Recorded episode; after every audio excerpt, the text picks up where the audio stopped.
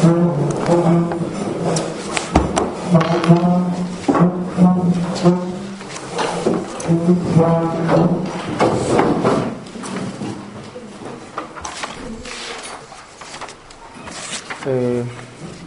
אנחנו צריכים להמשיך בפרק ב', נכון? כן.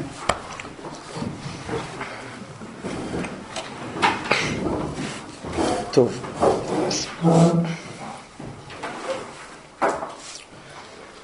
מה שהמהר"ל מנסה להסביר כאן בפרק הזה זה שהתורה היא שונה משאר חוכמות. שאר החוכמות הן קשורות לצד האנושי שבאדם, אם לחושים, אם לשכל האנושי שלו. אז ממילא זה חלק מחייו ומדרגתו, ויש חכם יותר, חכם פחות, אבל בסך הכל הוא יכול אה, להבין, להשכיל, ואחרי זה ליישם את הדברים שהוא לומד. אבל התורה, אמנם גם קוראים לה חוכמה, אבל זה שיתוף השם בלבד. התורה היא חוכמה אלוקית, לא חוכמה אנושית. לכן המהר"ל אומר, היא שכל עליון, או שכל אלוקי.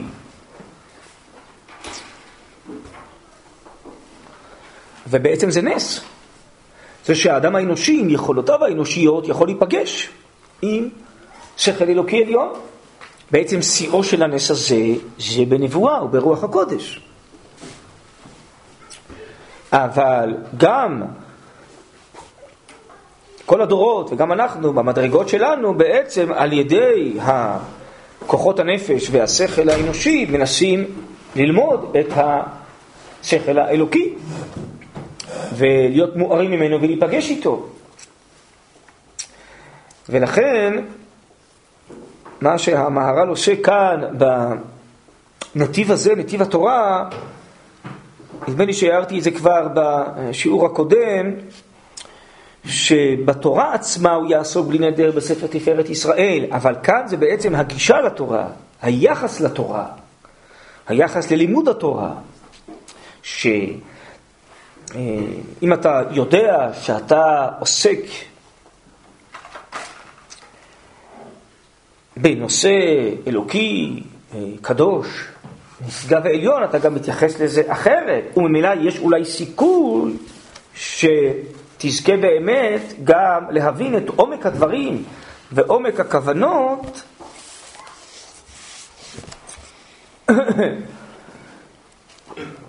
שהקדוש ברוך הוא רוצה שתבין, לפחות כפי יכולותיך, כי יש הרבה הרבה כנראה רצונות של השם, הרבה מדרגות שאתה יכול להבין.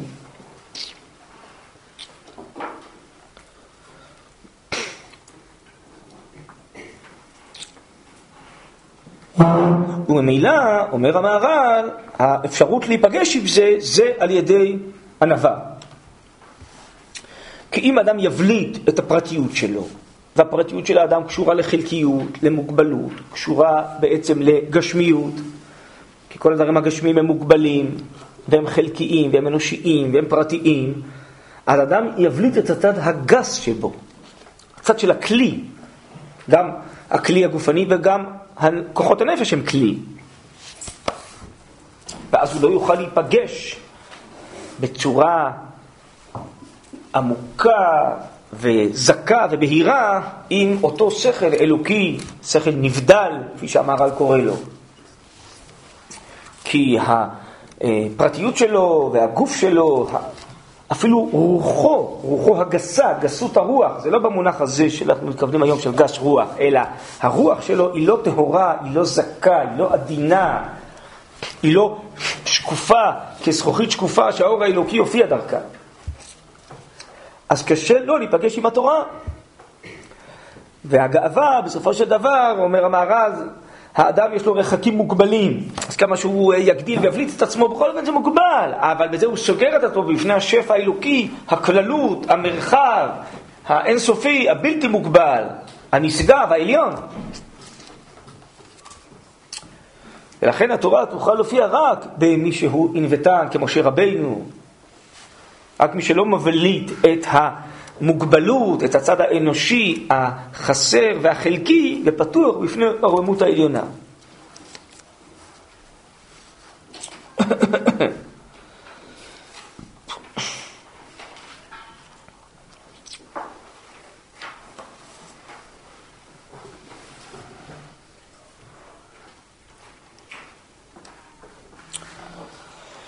ולקראת סוף הפרק הוא אומר שהתורה היא בעצם הפקר, התורה היא הפשיטות, דהיינו בעצם, הפשיטות המונח אצל המהר"ל, הכוונה היא בעצם הכללות, האינסופיות. זה האלוקי, זה בא מהשם, אנוכי, זה... כמו השם הוא אינסופי, גם תורתו היא אינסופית, דהיינו שפע בלתי מוגבל. ואז היא מתנוצצת, יכולה בעצם להופיע בהמון מדרגות, וב...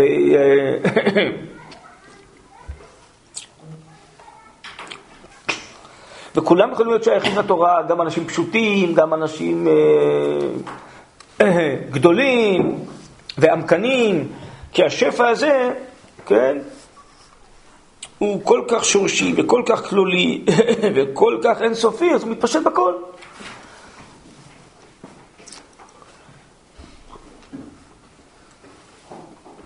השפע הזה יוצא במקור האלוקי העליון המחיה כל. אז הוא שייך לכל, כי השם ברא את כולם. לכן תורה, כולם אה, מצווים בלימוד תורה, וכולם יכולים ללמוד תורה. ואצלנו ישיבות, זה לא ישיבות למצוינים, וזה לא איזה פקולטה באקדמיה, שרק מי שיש לו ציון כך וכך נכנס. כל אחד לומד, וכל אחד מסכים מהתורה, לפי יכולתו. בתורה יש פשט, רעש, רמז, סוד. וחכמים אה, עמוקים, הם אה, ישכילו יותר ויותר את השכל העליון, הנשגב, העמוק, את הסודות שטמונים ועצורים בתורה. אבל התורה מתפשטת לכל המדרגות, היא ממקור החיים, היא משפע הכללות, היא מכילה. כל אחד יקלוט ממנה לפי יכולתו, לפי מדרגתו.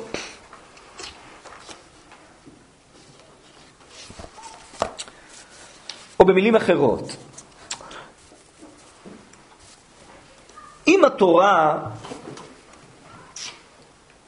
היא יצירה אנושית, הייתה, אז אולי באמת היא שייכת רק לבני אדם אנושיים, שגם כן הם אה, פיתחו את עצמם בצורה הזאתי, שמתאימים לתורה.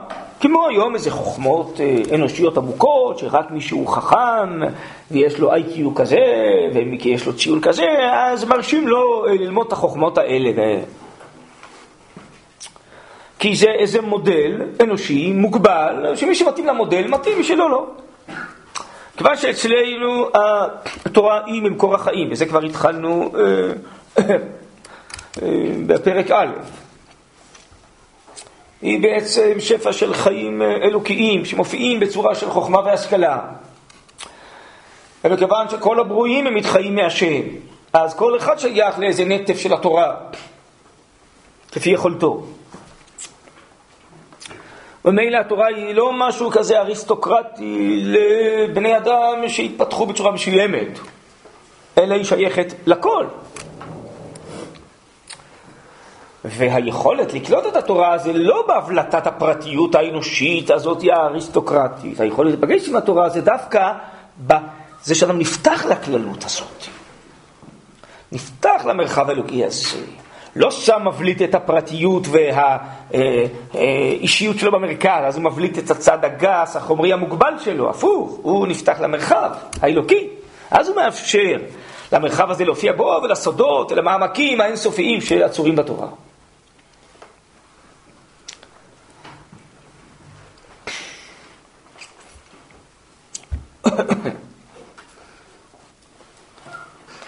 טוב, אז זה ככה, בתמצית.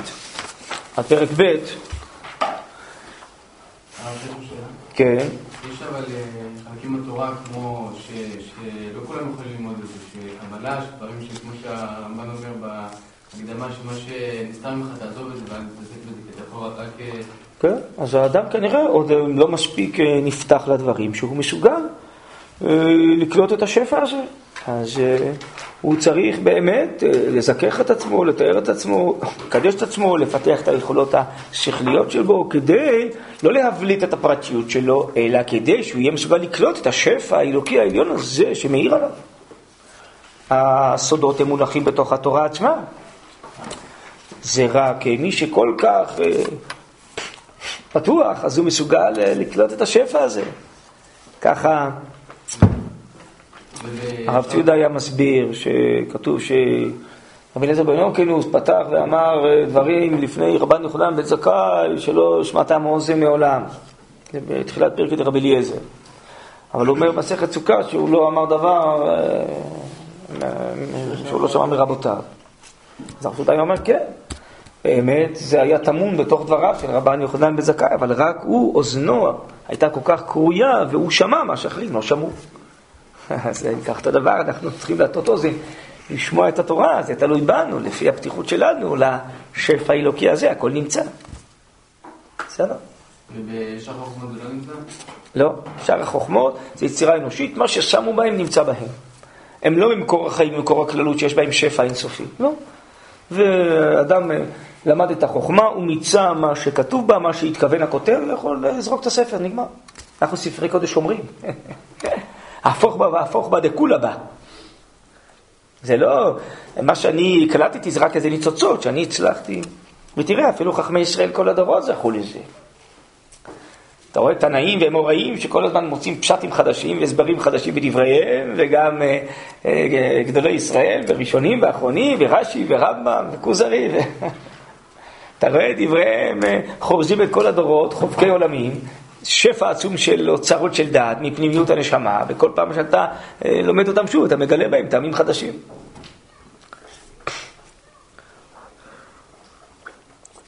טוב, עכשיו אה, בקצרה לפרק ג' כן, כאן אה, אני אתייחס אולי בכלליות. אה, יש משהו כאן מטעה. אה, עלול לבלבל בפרק הזה. ואני ממשיך אה, לפי מה שהתחלתי, שבעצם המהר"ל רוצה לבנות בנו, בנתיב הזה, את היחס לתורה. בסדר? לא עכשיו את עצם השכלת מציאות התורה, שזה יתבאר יותר בתפארת ישראל, אלא את היחס הנפשי, השכלי, המידותי, המעשי שלנו לתורה וללימודה.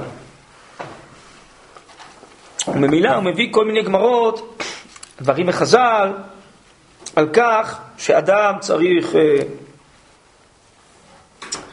אה, לבטל ענייני העולם הזה בשביל התורה, ורק אז הוא יוכל לקנות את התורה. כן, ובעצם אה, במהירות לאכול אחידתו, ולא להשקיע דווקא כל כך במשפחתו, אלא בתורה, נכון? אה, בעצם זה הלו"ז המרכזי כאן של הפרק הזה. מי שעושה את עצמו, אה, כן, שחור כעורב על דברי תורה. ולעומת זאת, מי שמרבה בסעודתו, אז הוא מחריב ביתו וכן הלאה, נכון? מה בעצם המהר"ל רוצה ללמד אותנו? אז בכוונה הקדמתי שזה פרק מבלבל. מדוע? כי בעבר היו חבר'ה שלמדו את זה, ואז הם הבינו שהמהר"ל עכשיו נותן להם הדרכה מוסרית.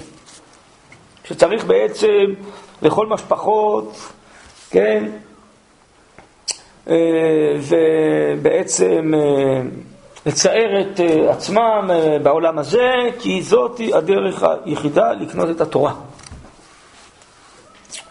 ואני חושב שבעצם כוונתו של המהר"ל כאן היא אמונית ולא מוסרית.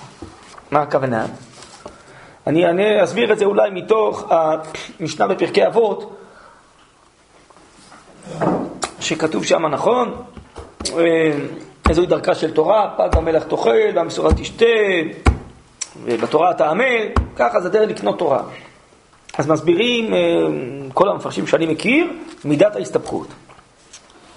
כלומר, גם אם יש לך רק את זה, אז תסתפק במה שיש לך, תשמח בחלקך, כי אתה עוסק בדבר הכי חשוב שבעולם, בתורת האמן. כלומר, אדם צריך שיהיה לו בנפשו את היחס הנכון, מה עיקר ומה טפל, מה האמצעי ומה המטרה. העיקר, המעלה זה התורה. וכל מה שאני צריך, בריאות הגוף, בריאות הנפש, צריך בית, צריך לאכול, צריך בגדים, זה בעצם הכנה כדי לעסוק בעיקר. אז לכן אומרים המפרשים שם ההסתפקות, אבל מה קורה מי שיש לו שניצל לאכול, יעיף אותו מהחלום? זה כוונת חז"ל? ברור שלא. נכון? אלא, אפילו אם זה רק מה שיש לך, ואז אולי גם תהיה רעב בתוך הסדר, כמו שהיו חכמי ישראל, תקראו בספרים על הרב אליהו, על הרב עובדיה, על, אה, ודאי מדורות קודמים שקדמו להם, היה להם קשה ללמוד, הבטן קרקרה כל הזמן. אז ברור שאם יש לך משהו אה, מזין יותר, וכמות יותר גדולה לאכול, ותוכל ללמוד יותר טוב, אז ברור שהכוונת המשנה שתאכל יותר טוב כדי שתלמד יותר טוב, זה ברור. אבל באו לקבוע בנפש מידת ההסתפקות. מה העיקר בתורה אתה עמל? אל תעשה מזה עיקר, עכשיו תתחיל לשבת במסעדות שעות שלמות ותגיד למלצר תביא לי יותר חם ויותר קר וזה וזה. תערוך לי את זה ככה, תקשט לי את הירקות בצורה כזאת, בצורה כזאת, עם תבלין כזה, תבלין כזה. ו... בקיצור, נכון? שמעתם על זה פעם או שלא? בעולם הזה לא, לא ראיתם כזה דבר אף פעם. אז אומרים לך חז"ל, תשמע, מה אתה מתקשקש עכשיו עם כל הדברים האלה? חבל על הזמן, חבל על הזמן. יש דברים יותר חשובים. טוב, אבל אם מישהו כבר ערך ויש, וזה, אז ודאי, אם זה מועיל, יועיל ללימוד או מה, וזה, אז אם כן, ודאי שאני אשתמש בזה. אני חושב שזה גם כוונת המהר"ל מפראג בפרק הזה, בכל המאמרות האלו, וזה כוונת חז"ל בעצם.